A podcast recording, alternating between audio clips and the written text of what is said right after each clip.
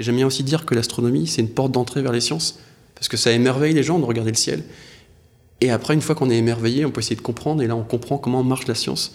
Et on vit dans une société qui a besoin de comprendre les sciences.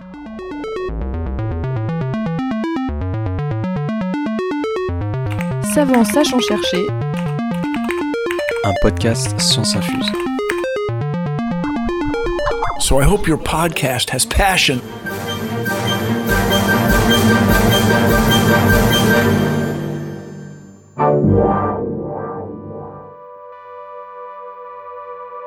Dans cet épisode, on vous emmène en voyage interstellaire pour observer et comprendre les étoiles. Lieu de lancement de notre fusée, Paris Science, le festival du film scientifique. Bienvenue à bord de... Sachant chercher. Savant, sachant chercher. Savant, cha... Voilà. On s'intéresse aux étoiles. Ces astres qui nous éclairent, nous réchauffent, nous font tourner la tête, mais peuvent aussi être considérés comme des générateurs, des créateurs de matière de notre univers. On va voir comment une étoile se crée, se forme, puis comment elle passe sa vie remplie de réactions nucléaires et tiraillée entre deux forces opposées, de dilatation et de contraction. Et enfin, comment une étoile meurt, sa fin, ou plutôt son effondrement. Pour guider notre fusée, j'ai l'honneur d'avoir comme invité Eric Lagadec. Je m'appelle Eric Lagadec, je suis astrophysicien au laboratoire de Lagrange de l'Observatoire de la Côte d'Azur, Université Côte d'Azur. Et je suis aussi chargé de relations avec les médias pour la Société Française d'Astronomie et d'Astrophysique. Dans cet épisode, on parle aussi de comment observer ces étoiles lointaines, et on finit par parler des projets de notre invité pour démocratiser mondialement l'observation stellaire. Tout cela, finalement, peut être pour réaliser que nous sommes juste des poussières d'étoiles. Accrochez vos ceintures, si on veut. trois, deux, un...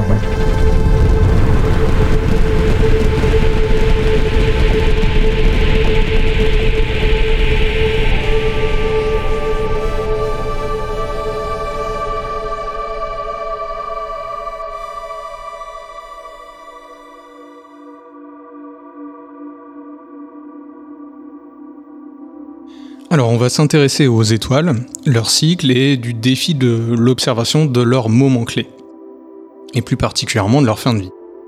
Eric Lagadec, est-ce que je me rapproche de la vérité si je vous présente comme un chasseur d'étoiles mourantes ?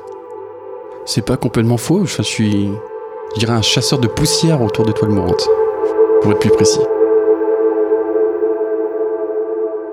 Pour qu'on puisse parler d'observation stellaire, il va bien falloir qu'on parle du cycle d'une étoile. Alors d'abord, on peut dire qu'il n'en existe pas qu'un seul cycle, qu'un seul, il n'y a pas qu'un seul trajet de, de vie. Euh, par exemple, elles peuvent finir en supernova ou en trou noir, ça va notamment dépendre de leur taille. Euh, cependant... De leur masse. Ah oui, pardon, c'est vrai, très important. Cependant, elles ont quand même des similitudes de parcours de vie euh, dans leur fonctionnement. Commençons par le commencement. Comment, si on continue la métaphore, comment naît une étoile ou comment elle se forme ? En fait, une étoile, c'est simple, ça va être toujours un combat entre deux forces. Donc la première, c'est la gravitation. Donc on a des grands nuages de gaz qui vont faire plusieurs années-lumière. Vous avez peut-être vu les images du James Webb, notamment, où on voit ces, ces endroits où les étoiles se forment. C'est des endroits vraiment magnifiques. Et sous l'effet de la gravitation, donc les masses s'attirent et ça va se contracter. La gravitation, là, vraiment tout va aller vers le centre.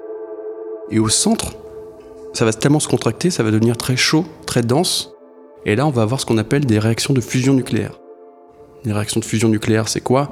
On prend des petits atomes, donc ces atomes d'hydrogène, ils vont fusionner, ils vont faire un atome plus grand qui va être un atome d'hélium. Prenez le Soleil, par exemple, chaque seconde, il brûle six cents millions de tonnes d'hydrogène.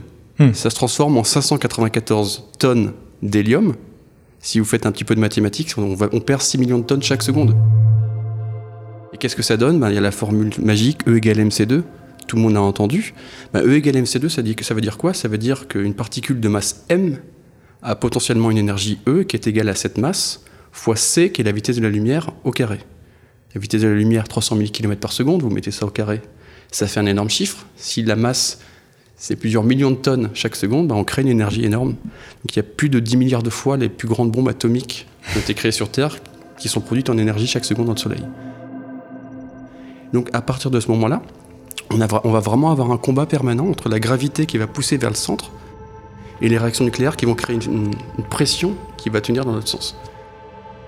Et ça, c'est vraiment toute la vie d'une étoile. Si on comprend que c'est ce principe, c'est un peu plus compliqué évidemment, il y a des choses de plus en plus complexes, mais le principe de base de l'étoile, c'est ça, c'est le combat entre ces deux forces. Qui au départ s'équilibre plutôt pas mal. Exactement, là par exemple pour le Soleil, donc le, le Soleil il est en train de brûler d'hydrogène, ça fait cinq milliards d'années qu'il fait, il en a encore pour cinq milliards d'années, et là justement à un moment il n'y aura plus, dans le cœur de l'étoile on n'aura plus que de l'hélium, on aura transformé tout l'hydrogène en hélium, et du coup les réactions de fusion vont s'arrêter, la gravitation va temporairement l'emporter, l'étoile va se contracter. Nouvelle condition. Nouvelle condition, il fait plus chaud. On peut fusionner l'hélium, donc on va commencer à fusionner l'hélium, et petit à petit on va faire des atomes différents comme ça. Et c'est comme ça qu'on n'a pas que de l'hélium dans, dans l'univers. Exactement, donc le, le Big Bang a formé de l'hydrogène et de l'hélium. Donc quand on commence au moment du Big Bang, on a ça, plus des traces de lithium et de beryllium. Mais tous les autres atomes, ceux qui sont autour de nous, vous avez une, une table, un être nous, humain, oui. Il y a plein de choses. Tous les éléments, à part l'hydrogène et l'hélium, viennent des étoiles. Une partie de l'hélium vient aussi des étoiles. Et c'est ça, le fameux « nous sommes des poussières d'étoiles », c'est... C'est comme ça, ça a été expliqué. D'ailleurs, souvent, les gens l'associent à Hubert Reeves, qui est quelqu'un que j'admire, qui l'a, qui l'a popularisé. Mais le, la chose fédératrice, c'est un article de dix-neuf cent cinquante-sept par une femme qui s'appelle Margaret Burbidge. Et c'est elle qui a vraiment expliqué « Nous étions des poussières d'étoiles ». C'est un, un article qui fait référence depuis dix-neuf cent cinquante-sept et qui explique comment tous les atomes se forment dans les étoiles. C'est un, un travail vraiment formidable. Oh mon étoile, toi ma fidèle, quand me donneras-tu enfin rendez-vous moins éphémère, loin de tout, dans ton domaine des certitudes éternelles.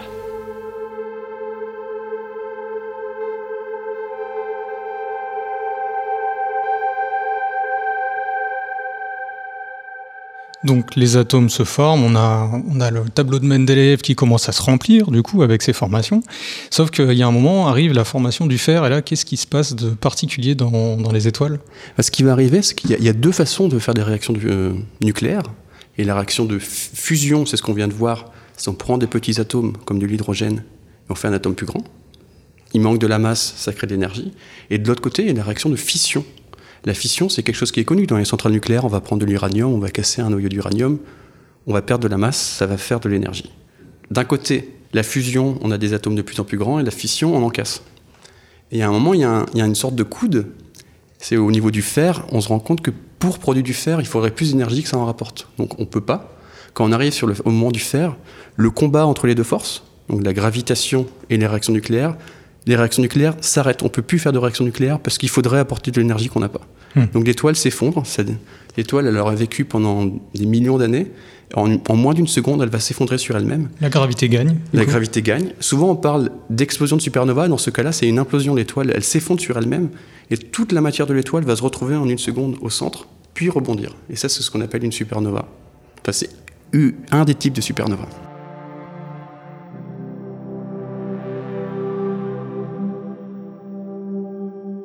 Et du coup, ça continue quand même, parce que toujours dans la même dans la même esprit, donc ça s'effondre sur lui-même. Du coup, encore une fois, de nouvelles conditions de chaleur et de pression. Et c'est là que ça continue de remplir le tableau de Mendeleïev. Et là, je tiens à préciser que c'est un peu plus compliqué que ça. Souvent, même, des, je ne citerai pas de nom, mais j'ai entendu des astronomes dire ça, tous les éléments ne se forment pas là. C'est-à-dire qu'après le fer, donc il fait plus chaud, on peut former des éléments plus lourds que le fer au moment de l'effondrement. Mais si vous regardez justement le tableau de Mendeleïev, le tableau de Mendeleïev, tous les éléments, il y a beaucoup de ces éléments qui viennent d'étoiles binaires. Donc c'est, euh, quand on a deux étoiles, il faut savoir que la plupart des étoiles vivent en couple. Il y a plus de soixante-dix pour cent des étoiles qui, qui se forment, qui sont au moins deux. Des fois, il y en a trois, quatre, cinq. Et l'interaction entre ces étoiles peut aussi créer des nouveaux éléments.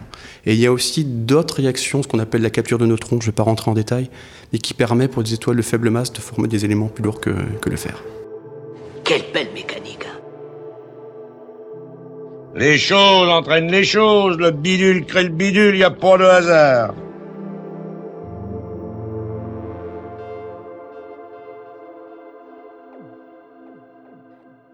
Donc on arrive à peu près à la, à la, à la fameuse fin de vie euh, des étoiles, donc qui peuvent devenir, on a parlé de supernova, mais ça ça finit pas toujours en supernova, ça peut aussi finir, ce qu'on disait tout à l'heure, en trou noir ou... En fait, il faut savoir que quatre-vingt-quinze pour cent des étoiles, donc des étoiles moins massives que huit fois la masse du Soleil, elles ne finissent pas en supernova, elles finissent en ce qu'on appelle une nébuleuse planétaire. C'est un nom qui est assez trompeur, parce qu'une nébuleuse planétaire, ça a été découvert par Messier. C'est quelqu'un qui faisait des, des images, enfin des observations, et qui essayait de comprendre, trouver des nébuleuses. Il a trouvé des nébuleuses qui avaient des formes de planètes, donc il appelait ça des nébuleuses planétaires. Mmh. Et on s'est rendu compte bien plus tard que ce qu'on appelle des nébuleuses planétaires, en fait, c'est une étoile en train de mourir comme le Soleil. Ce qui va arriver au Soleil, donc dans cinq milliards d'années, il aura fini ses réactions de fusion, il va commencer à éjecter de la matière, il va former une, une étoile, une géante rouge. Petit à petit, on va former une enveloppe autour avec du gaz et de la poussière. Ça, ça va rester encore relativement froid. Puis l'étoile centrale va se contracter justement à cause de la gravité. Elle va devenir de plus en plus chaude et elle va ioniser le gaz, c'est-à-dire qu'elle va l'exciter et ça va lui donner des couleurs assez magnifiques. Donc si, si vous n'êtes pas pressé, dans cinq, six, sept milliards d'années, il y aura un beau feu d'artifice autour du, du Soleil. Le dernier. Hein, le nous. dernier, mais ça sera quelque chose de non-violent. C'est, j'ai tendance à dire que c'est lent, c'est quand même vingt à trente kilomètres par seconde d'éjection, mais il n'y a pas d'explosion. Et on aura vraiment cette matière, ensuite elle va se disperser dans le milieu entre les étoiles et ça va servir ensuite à former de nouvelles étoiles. Il faut savoir que quatre-vingt-quinze pour cent des étoiles finissent comme ça.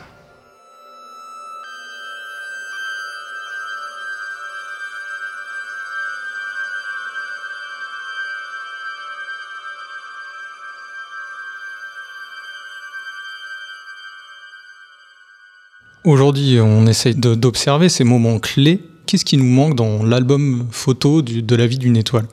Qu'est-ce qu'on n'a pas encore vu ? Il manque pas mal de choses. En fait, moi, ce qui m'intéresse, c'est comprendre justement ce fameux « nous sommes des poussières d'étoiles ». Donc, il y, y a trois étapes clés pour que les éléments qui sont formés au centre de, d'une étoile se retrouvent dans une nouvelle étoile. Donc, il faut, déjà, il faut les former. Donc, il faut comprendre un petit peu les réactions nucléaires dans le centre. Donc, ça, il y a pas mal de travail. Il faut ensuite les faire remonter à la surface. Donc, on les fait remonter. Il y a différentes façons. C'est un truc qu'on appelle de la convection. La convection, pour les étudiants, c'est quand on fait chauffer des pâtes, l'eau qui monte et qui redescend. Bah là, c'est de la convection à l'échelle stellaire, donc c'est très très grand. On fait remonter les éléments créés dans le cœur de l'étoile. Mmh. Et ensuite, il faut l'éjecter. Et c'est là, mon sujet de recherche, c'est, pour moi, c'est ça qui est important, mais les autres sont aussi importants, mais il se trouve que c'est celui-là que j'étudie. La poussière d'étoile, beaucoup de gens en entendent parler, mais ne se rendent pas compte de pourquoi elle est importante. La poussière d'étoile, ce qui va arriver, c'est que quand ces étoiles, justement, ont des grandes cellules de convection, donc il y a de la matière qui est éjectée, qui redescend, par moment, la matière va se trouver loin de l'étoile, donc elle va être assez froide, et il y aura des chocs, donc elle va être froide et dense. C'est comme ça que se forme la poussière d'étoile. Des tout petits grains de sable, donc ça c'est la poussière oxygénée, donc on a du, des grains de, ce qu'on appelle du silicate qui fait un millième de, micro, de, de millimètre, ou alors on peut avoir de la poussière carbonée, c'est celle que j'étudie le plus. Ça ressemble un petit peu à des grains de suie, encore une fois, qui font un millième de millimètre. Et pourquoi c'est important ? Cette poussière, elle est assez opaque. Elle va absorber le rayonnement de l'étoile, donc elle va recevoir des grains de, de lumière, et à chaque fois qu'elle reçoit un grain de lumière, elle va être poussée. Et c'est ça qui va permettre à la matière de partir. Sans la poussière d'étoile, la matière de, de ces étoiles de faible masse, donc moins de huit fois la masse du Soleil, mais je rappelle que c'est quatre-vingt-quinze pour cent des étoiles, elle ne partira pas dans le milieu entre les étoiles. Donc comprendre comment se forme cette poussière, c'est quelque chose d'hyper important. Et c'est quelque chose... Quand j'ai commencé à travailler, à chaque fois, on n'arrive pas à l'expliquer encore. Là, on n'est plus très loin. J'ai des collègues en Suède qui arrivent à faire des modèles théoriques où on forme cette poussière. Et là, on commence à avoir des instruments qui vont près de ces étoiles, parce que c'est assez compliqué. On a des étoiles brillantes, on a de la poussière qui se forme tout près. Il faut réussir à voir cette poussière. On commence à la voir. Et ensuite, essayer de comprendre comment elle va absorber justement cette lumière pour partir. Et ensuite, aller dans le milieu interstellaire pour former des, des molécules complexes. Qu'on a besoin de ces, de ces grains de poussière aussi dans le milieu entre les étoiles, pour que les atomes puissent se rencontrer. Mmh. Le milieu interstellaire, typiquement, si vous prenez un centimètre cube, il y a un atome. Donc la probabilité que deux atomes se rencontrent est faible.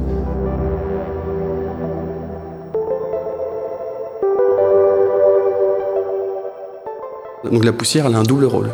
Elle permet à la matière d'être éjectée et ensuite de former des molécules dans, dans le milieu interstellaire.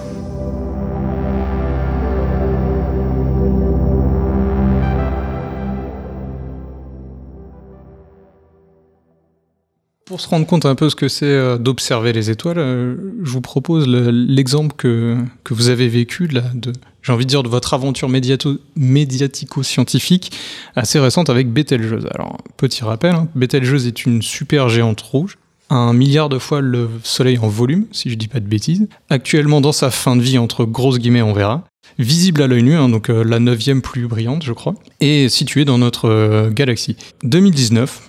Une baisse de luminosité est observée, c'est historique. Alors il n'en faut pas plus, la rumeur est lancée, repris par de nombreux médias, Betelgeuse va exploser en supernova, c'est parti. Alors Eric Lagadec, à ce moment-là, avec vos collègues, j'ai presque envie de dire que vous faites du fact-checking de rumeurs stellaires. Est-ce que ça se rapprochait de ça ? Ben, là, je tiens vraiment à rendre hommage à, à mon collègue et ami Miguel Montargès, qui est vraiment lui qui a mené toute cette belle aventure. J'étais, enfin, pour moi, c'était un honneur de le faire avec lui. Parce que ça a commencé, je me rappelle, justement, on a vu dans les médias des gens qui s'emballaient un petit peu. Et Betelgeuse, c'est une étoile en fin de vie, elle est variable. Donc, elle, elle pulse, c'est-à-dire que la matière monte, elle redescend, et du coup, elle change de brillance. On savait qu'elle allait devenir plus faible, c'est quelque chose qui arrive tout le temps, en fait. C'est normal, elle donc, varie, c'est, voilà, c'est elle son varie. fonctionnement. Et donc Miguel m'envoie un message, il me dit bah, « voilà, qu'est-ce que tu en penses ?»« bah, Pour l'instant, on voit cette étoile, elle varie, il n'y a rien de... » Puis elle, elle diminue, elle diminue, ça commençait à être beaucoup. Et à un moment, là, Miguel me fait « non, il y a vraiment quelque chose qui se passe. » Donc euh, il me dit « qu'est-ce que tu en penses ?» On était avec Pierre Kervella aussi, qui est un chercheur à l'Observatoire de Paris. Avec Pierre, on avait eu l'idée, on avait un nouvel instrument au Chili en deux mille quatorze, donc on l'installe, il s'appelle SPHERE. Et cet instrument a pour but de faire des images d'exoplanètes. Donc c'est un instrument, quand on veut faire une image d'exoplanète, on veut faire une image de quelque chose qui est tout près d'une étoile et qui est à côté de quelque chose de brillant, justement. Donc on a quelque chose qui est capable de faire du haut contraste, donc d'observer des choses très faibles, très près de ce ouais. qu'on veut. Donc c'est, c'est très bien pour la poussière, c'est ce qu'on essaie de faire. On, on veut voir de la poussière tout près d'une étoile. Mm-hmm. Mais surtout, on avait un instrument qui permettait de faire des images avec une résolution, donc des, un niveau de détail jamais vu avant. Donc du coup, Pierre me dit, si on observerait Betelgeuse. Et là, c'est une histoire rigolote parce que, enfin, je dis Betelgeuse, normalement, quand on fait des télescopes, on veut observer des objets faibles. Mmh. Là, on a l'un des objets les plus brillants du ciel.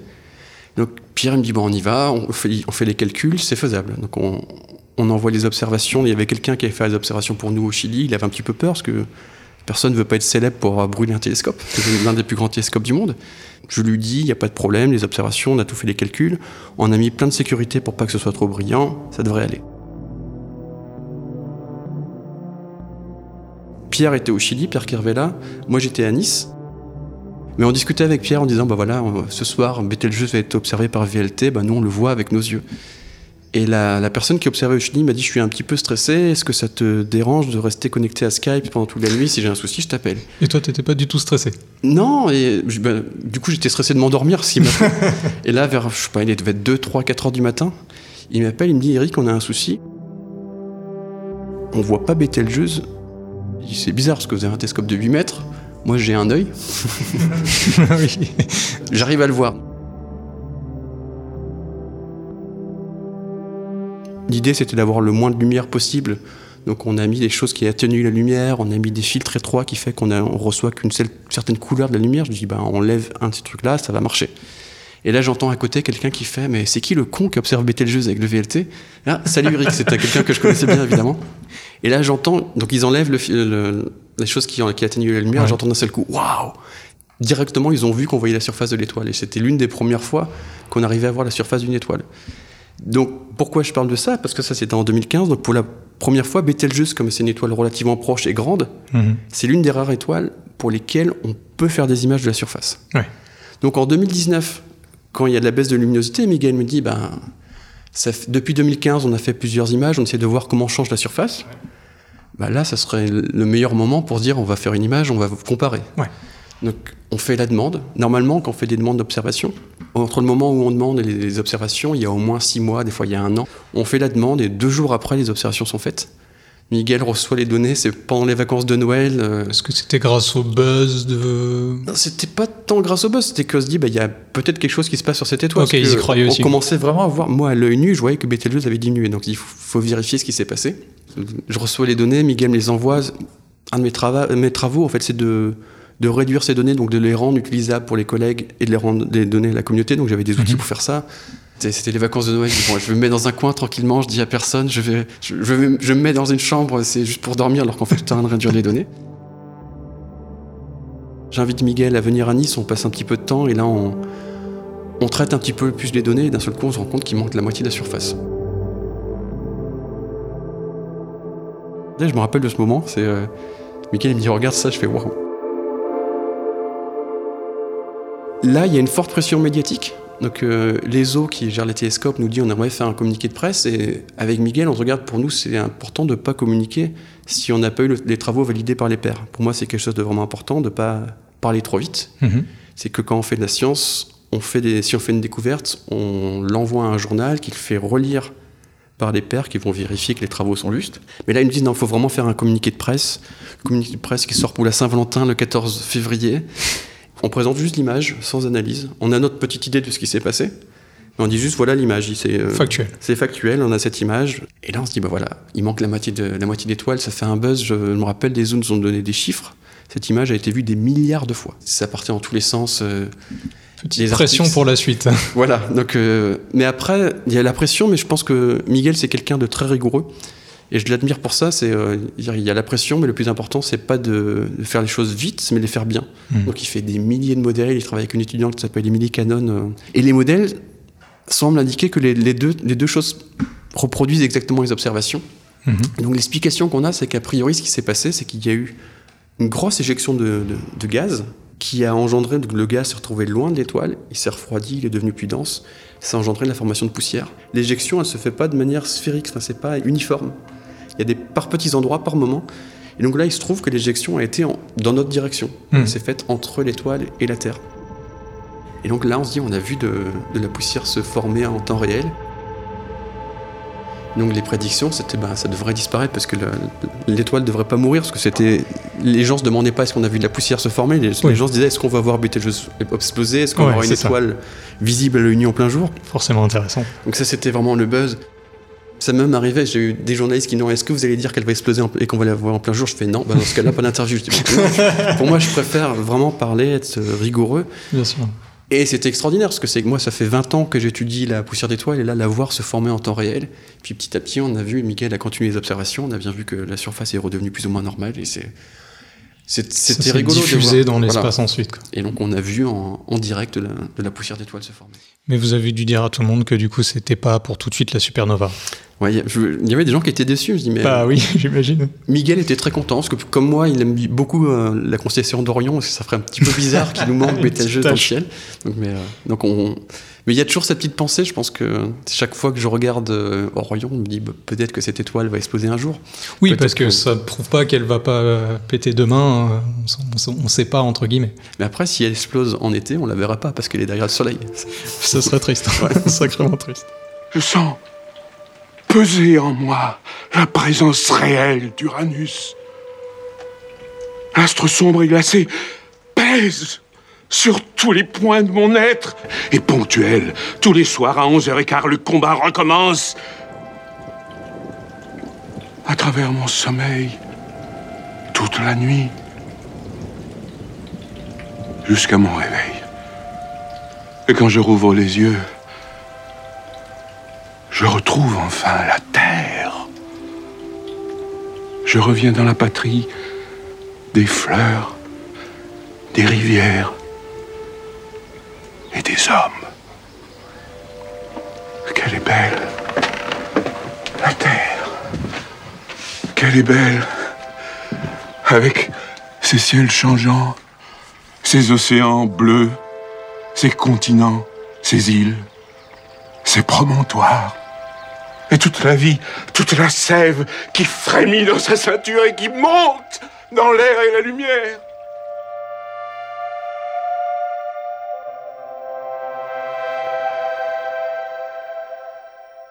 Mais justement, on a vu un peu euh, partant de, d'un événement euh, en se disant « Ah, peut-être qu'elle va péter », mais si on prend le problème dans l'autre sens, qu'est-ce que vous cherchez comme euh, signe annonçateur de « Allez, si, si c'est pas une étoile qui meurt, au moins euh, un événement clé d'une étoile bah, ?» Déjà, les étoiles qui meurent, même de façon non explosive, les signes qu'il y a, c'est qu'elle va commencer, elle va commencer à éjecter de la matière. Donc comment on sait qu'une étoile est en train de mourir ? On la regarde, on voit qu'il y a de la poussière autour, cette poussière, elle émet dans l'infrarouge. Du coup, ces étoiles ont un excès de lumière en infrarouge. C'est comme ça qu'on détecte les étoiles qui vont finir en... pas forcément en supernova, même les étoiles que j'étudie de faible masse, c'est comme ça qu'on les découvre. C'est pour ça que je suis devenu un astronome infrarouge, et que l'infrarouge, pour moi, c'est hyper important, parce que ça permet justement d'observer cette poussière. Mais ça, ça peut durer super longtemps, non ? Ça peut durer des dizaines, des centaines de milliers d'années pour les étoiles de faible masse, pour les étoiles comme Betelgeuse, pareil, on ne sait pas quand elle va exploser, parce qu'on ne connaît pas très bien, il y a... On n'a pas encore pu observer une étoile juste avant qu'elle explose. Donc là, il y a eu des collègues qui ont, fait des, qui ont sorti des, des travaux récemment qui semblent indiquer que juste avant qu'elles explosent, ces étoiles, elles ont très rapidement éjecté beaucoup de matière. Donc ça serait peut-être des signes avant-coureurs. Ce qu'ils ont fait, c'est qu'ils ont observé beaucoup d'étoiles dans d'autres galaxies et essayé de voir ce qu'on voyait. Donc c'est quelque chose de tout nouveau. On dit peut-être qu'on va pouvoir... C'est un petit peu comme les tremblements de terre. Actuellement, on est là, les tremblements de terre, ça va arriver, on sait où à peu près. Donc on sait mmh. quel endroit sur Terre il y aura des tremblements de terre. Là, on sait quelles étoiles vont exploser. Mais quand, on ne sait pas encore. Ouais. Et peut-être qu'on est en train de s'en approcher, donc c'est, c'est, c'est, c'est assez prometteur les travaux qu'il y a là.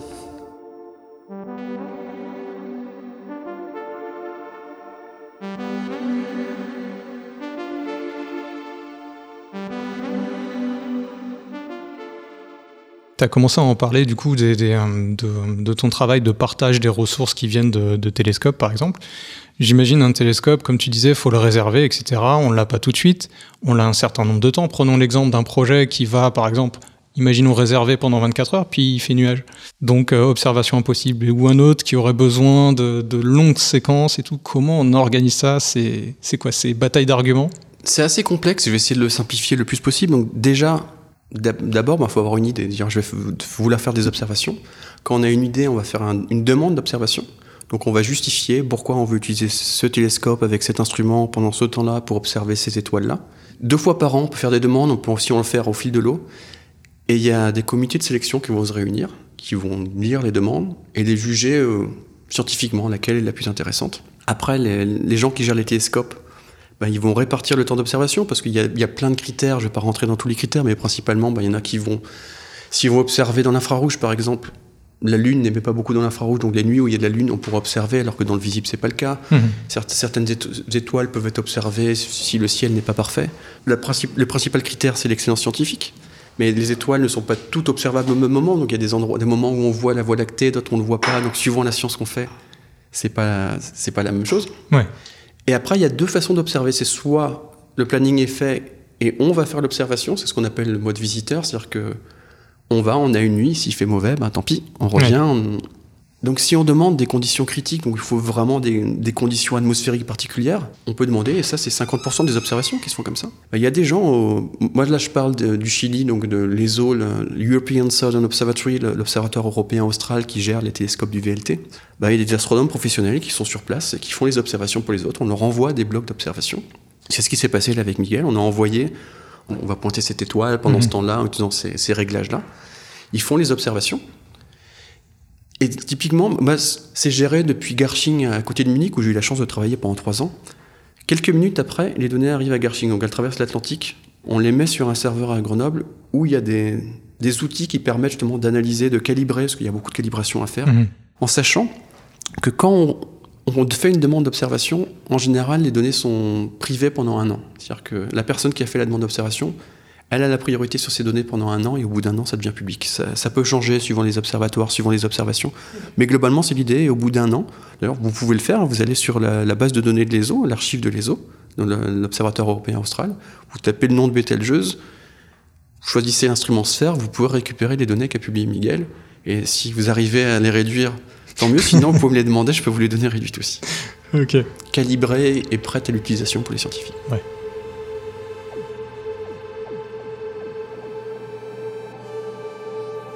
Allez, caleté, saloperie de vampire, si vous touchez à ce télescope pour vous l'extraire du cul, ce sera vinaigre.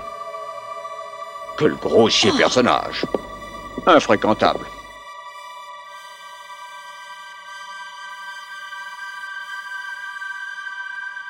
Alors revenons un petit peu quand même aux étoiles. Aujourd'hui, c'est, c'est quoi le meilleur espoir de la prochaine observation d'un moment clé d'une, euh, d'une étoile? Vous, tu paries sur, euh, la, sur qui?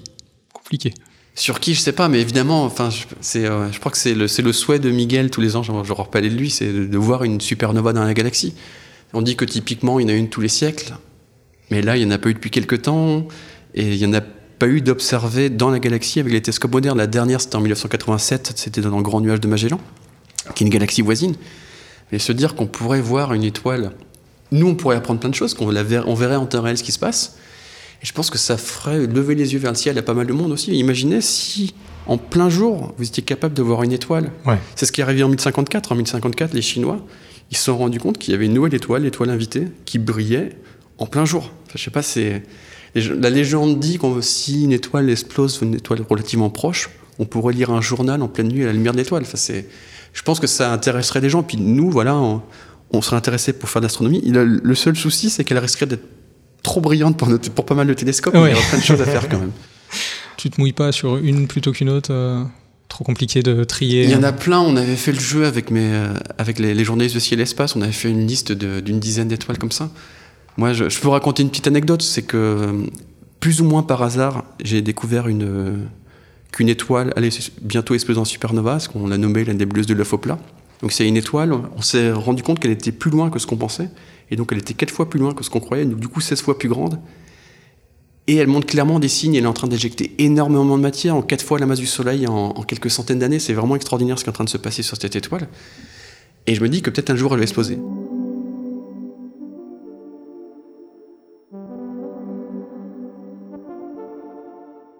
Pour l'anecdote, je me rappelle quand, je, quand j'étais en postdoc, donc j'étais en contrat postdoctoral aux États-Unis, mm-hmm. et un jour je reçois un, un message, un, un email d'une collègue qui travaille sur les supernovas. Elle me dit là, j'ai les coordonnées de, d'une étoile qui vient d'exploser et euh, tu, dis-moi ce que t'en penses et tout. Enfin, qu'est-ce que c'est ? Et là, je regarde et je vois que c'est l'étoile que j'ai découverte. C'est, euh, bah, j'en pense qu'il faut appeler tous les observatoires du monde, il euh, faut pointer tous les plus grands télescopes. Il enfin, y a une étoile qui est explosée dans la galaxie, c'est, euh, c'est une histoire extraordinaire. Oui. Donc là, je, je prépare, j'allais envoyer un email à les, les autres, elle me dit, regarde quand même la date, et c'était le premier avril, donc je dis, bon, je, je vais pas envoyer d'email. Je me suis bien fait avoir. Je, elle m'a quand même dit, non, non, c'est bon, n'envoie pas d'email. Mais oui, évidemment, j'aimerais bien que cette étoile que j'ai fait la prédiction qu'elle allait exploser à un moment, si... si Si elle explose, elle est dans le Scorpion, donc on pourrait, on pourrait la voir, et ça serait quand même pas mal.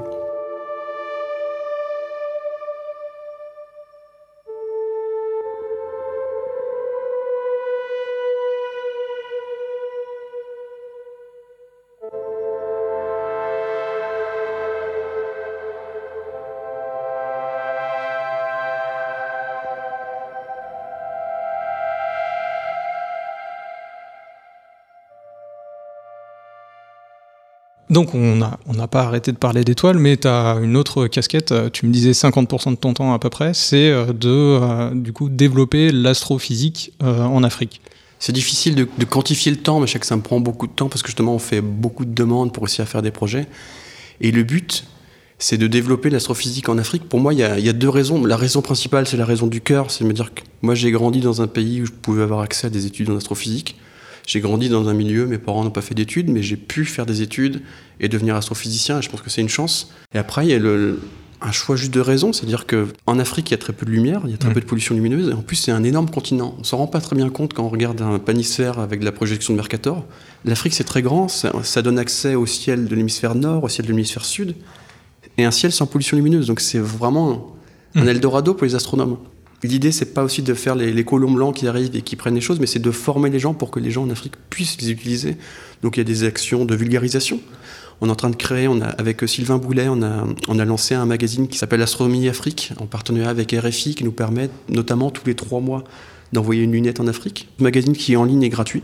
On a aussi des actions assez extraordinaires avec euh, Maram Kéré, qui est au Sénégal, qui par trois fois a fait des missions pour la NASA. Donc le Sénégal, il n'y a pas d'astronomie professionnelle. Maram Kéré avec David Baratou, il a réussi à faire venir des, des télescopes de la NASA pour observer ce qu'on appelle une occultation, c'est qu'un astéroïde passait devant une étoile. On est parti, moi je travaille beaucoup avec Mamadou Ndiaye qui est à Nice, qui, tous ces projets que je fais, ça a été avec lui en fait. Et on est parti en pleine pandémie faire une observation dans un pays où il n'y avait pas un seul astronome, donc euh, mmh. on a dû former trente personnes, on avait deux jours pour faire une observation qui allait durer une seconde. Donc on s'est retrouvé dans un hôtel au milieu du Sénégal à expliquer, à travailler pendant le, la journée, à utiliser comment monter le télescope, comment pointer une étoile. Et c'était une super aventure humaine, ça a marché. La deuxième fois, on est, on est revenu un an plus tard. On a été, euh, Maram a été accueilli par Macky Sall, le président de la République du Sénégal.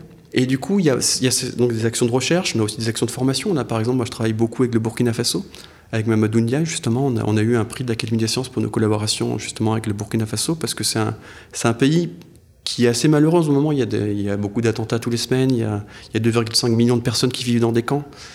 C'est un pays assez pauvre, c'est un pays qui n'a pas accès à la mer. Mais depuis deux mille sept, ils ont développé l'astronomie, c'est le seul pays en Afrique de l'Ouest qui offre des masters en astronomie. Et là, je tiens à dire que c'est, je suis assez fier, donc à Ouagadougou, ils sont à cinquante pour cent, ils ont la diversité hommes-femmes, parce que maintenant, ils sont deux.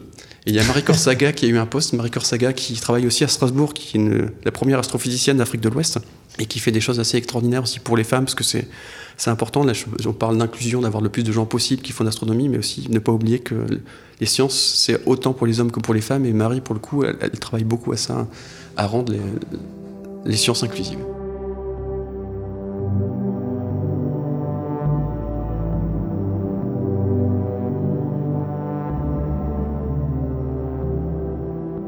Souvent, les gens me disent à quoi ça sert de former des gens en Afrique à l'astronomie alors qu'il y a plein d'autres priorités. L'astronomie, déjà, pour moi, c'est important que les gens puissent faire ce, ce, ce qu'ils rêvent, enfin, s'ils ont des rêves, qu'ils puissent les réaliser. Ouais. Mais en plus, l'astronomie, ça permet d'obtenir des, des capacités, enfin de développer des capacités qui sont utiles à beaucoup de choses. Là, je vais prendre l'exemple d'un, d'un collègue sénégalais, Mamadou Ndiaye, qui est venu à Nice, qui a travaillé avec des gens qui faisaient des algorithmes pour détecter des, des galaxies. Il les a appliqués dans le sens, nous, avec nos télescopes, on pointe vers le ciel, mais si on a des télescopes, ils pointent vers la Terre.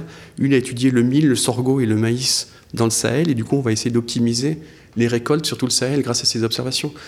Quand on fait de l'astronomie, on développe des, des compétences en mathématiques, en physique, en optique. On, mmh. on, on peut faire des grands projets, on peut utiliser du traitement de données, oui. et tout ça, ça va être très utile.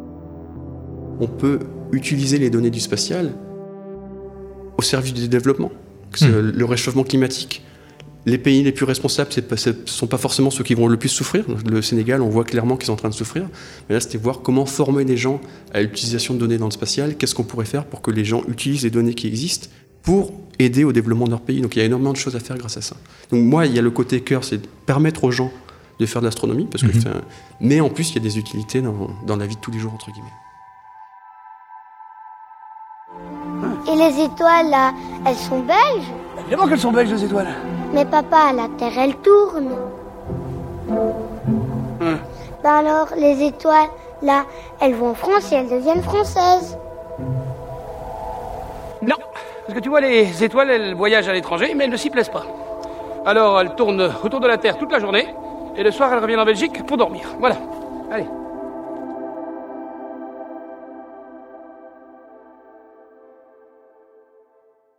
Mais j'adore l'abstrait. Mais j'adore l'abstrait. Est-ce que tu aurais une recommandation culturelle scientifique à nous partager ? Je pense que c'est le livre que j'ai le plus offert. C'est le premier livre que j'ai lu quand je suis tombé amoureux de l'astronomie. J'ai, le virus, je l'ai attrapé à un cours. J'étais en cours à Brest, à l'Université de Bretagne occidentale. Un prof m'a donné le virus de l'astronomie. Je suis allé à la bibliothèque universitaire et j'ai, je suis tombé sur un livre qui s'appelle « Poussière d'étoiles » d'Hubert Reeves. Et je pense que si aujourd'hui j'étudie les poussières d'étoiles, c'est parce que j'ai lu ce livre, qui ne parle pas forcément de poussières d'étoiles d'ailleurs. D'accord. Mais euh, j'ai eu la chance en plus d'en discuter avec Hubert, c'était un grand moment. Et c'est, euh, J'imagine, oui.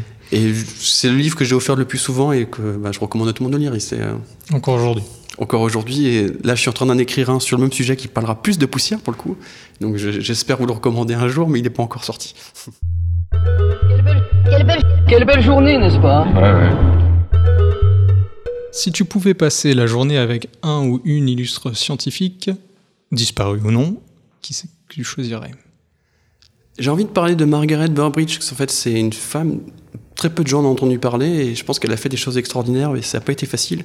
Je dis ça, pourquoi ? Parce que déjà pour moi c'est très important de rappeler que la, la science doit être inclusive, On a, la science c'est, c'est pas pour les hommes blancs, barbus et lunettes, j'en fais partie, mais y a, la science c'est pour tout le monde. Et montrer que la science est pour les femmes. Et Margaret Burbidge, elle a fait un papier révolutionnaire qui nous a expliqué qu'on était des poussières d'étoiles. Nous sommes des poussières d'étoiles, c'est vraiment elle. C'était quelle époque à peu près ? C'était mille neuf cent cinquante-sept. Mais avant de faire, de, de, fait, de faire cet article révolutionnaire, elle voulait observer, pour faire ses, ses études, sa recherche, au Mont Wilson aux États-Unis. On lui a interdit d'accès parce que l'excuse, c'est qu'il n'y avait pas de toilette pour femmes. Donc j'aimerais bien voir comment elle a vécu ça. Pour, enfin, euh, c'est... C'est vraiment triste de voir ce qui s'est passé. Au final, elle est revenue encore plus forte, elle a fait des choses plus belles, mais on se rend compte que ça n'a pas été toujours facile pour les femmes. Et, et voir, discuter avec elle de tout ça, je pense que c'est un truc. Et puis aussi de toute la science qu'elle a faite, évidemment. C'est des choses assez extraordinaires que j'essaie toujours de comprendre aujourd'hui. Ah oui ? Ah, c'est marrant comme anecdote. Aurais-tu une anecdote un petit peu amusante, croustillante, qui serait passée dans le cadre de tes recherches ? Croustillante, je ne sais pas, mais amusante. Il y a cette histoire quand je... Je fais cette découverte de la nébuleuse de l'Ophiopla. Déjà, c'était un petit peu une blague avec les collègues. Dire, est-ce qu'on va vraiment l'appeler comme ça ? Je dis, bon, on va se soulever de l'article. Si c'est accepté, ça passe. Donc, ça fait un petit peu un, un buzz. Ça, ça devient assez médiatique. Je me rappelle quand, quand le, l'article sort, enfin, quand le, le communiqué de presse sort, je reçois des messages de partout, des gens dans tous les pays qui me disent, j'ai vu ton étoile. c'était, c'était rigolo. Même quelqu'un qui me dit, tu devrais faire une page Wikipédia. C'était cinq minutes après. La page Wikipédia était déjà faite. Donc, je...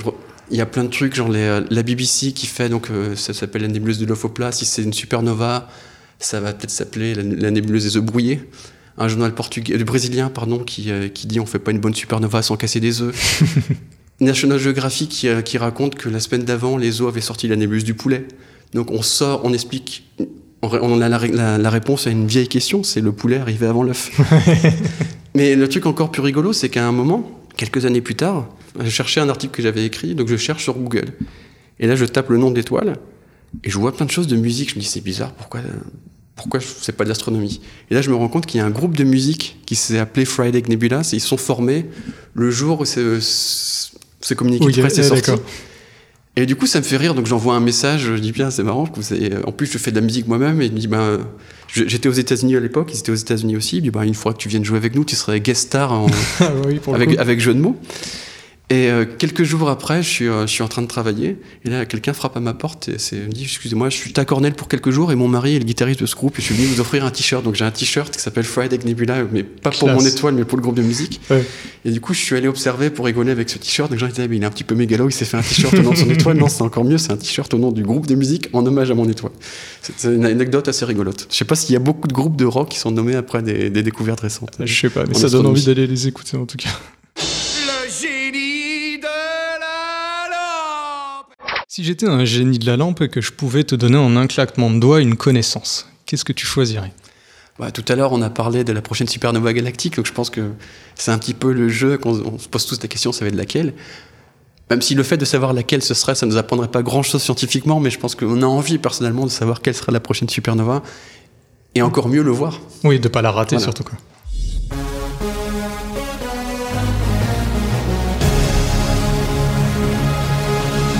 Quel impact plus ou moins direct pourrait avoir tes recherches dans une trentaine d'années, voire plus ?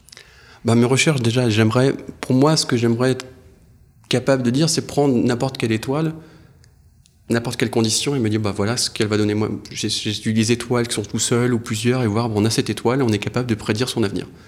Ça, ça serait vraiment le rêve, de dire quel va être l'impact d'une étoile, de, d'un groupe d'étoiles sur l'évolution des galaxies. Donc, comprendre ça.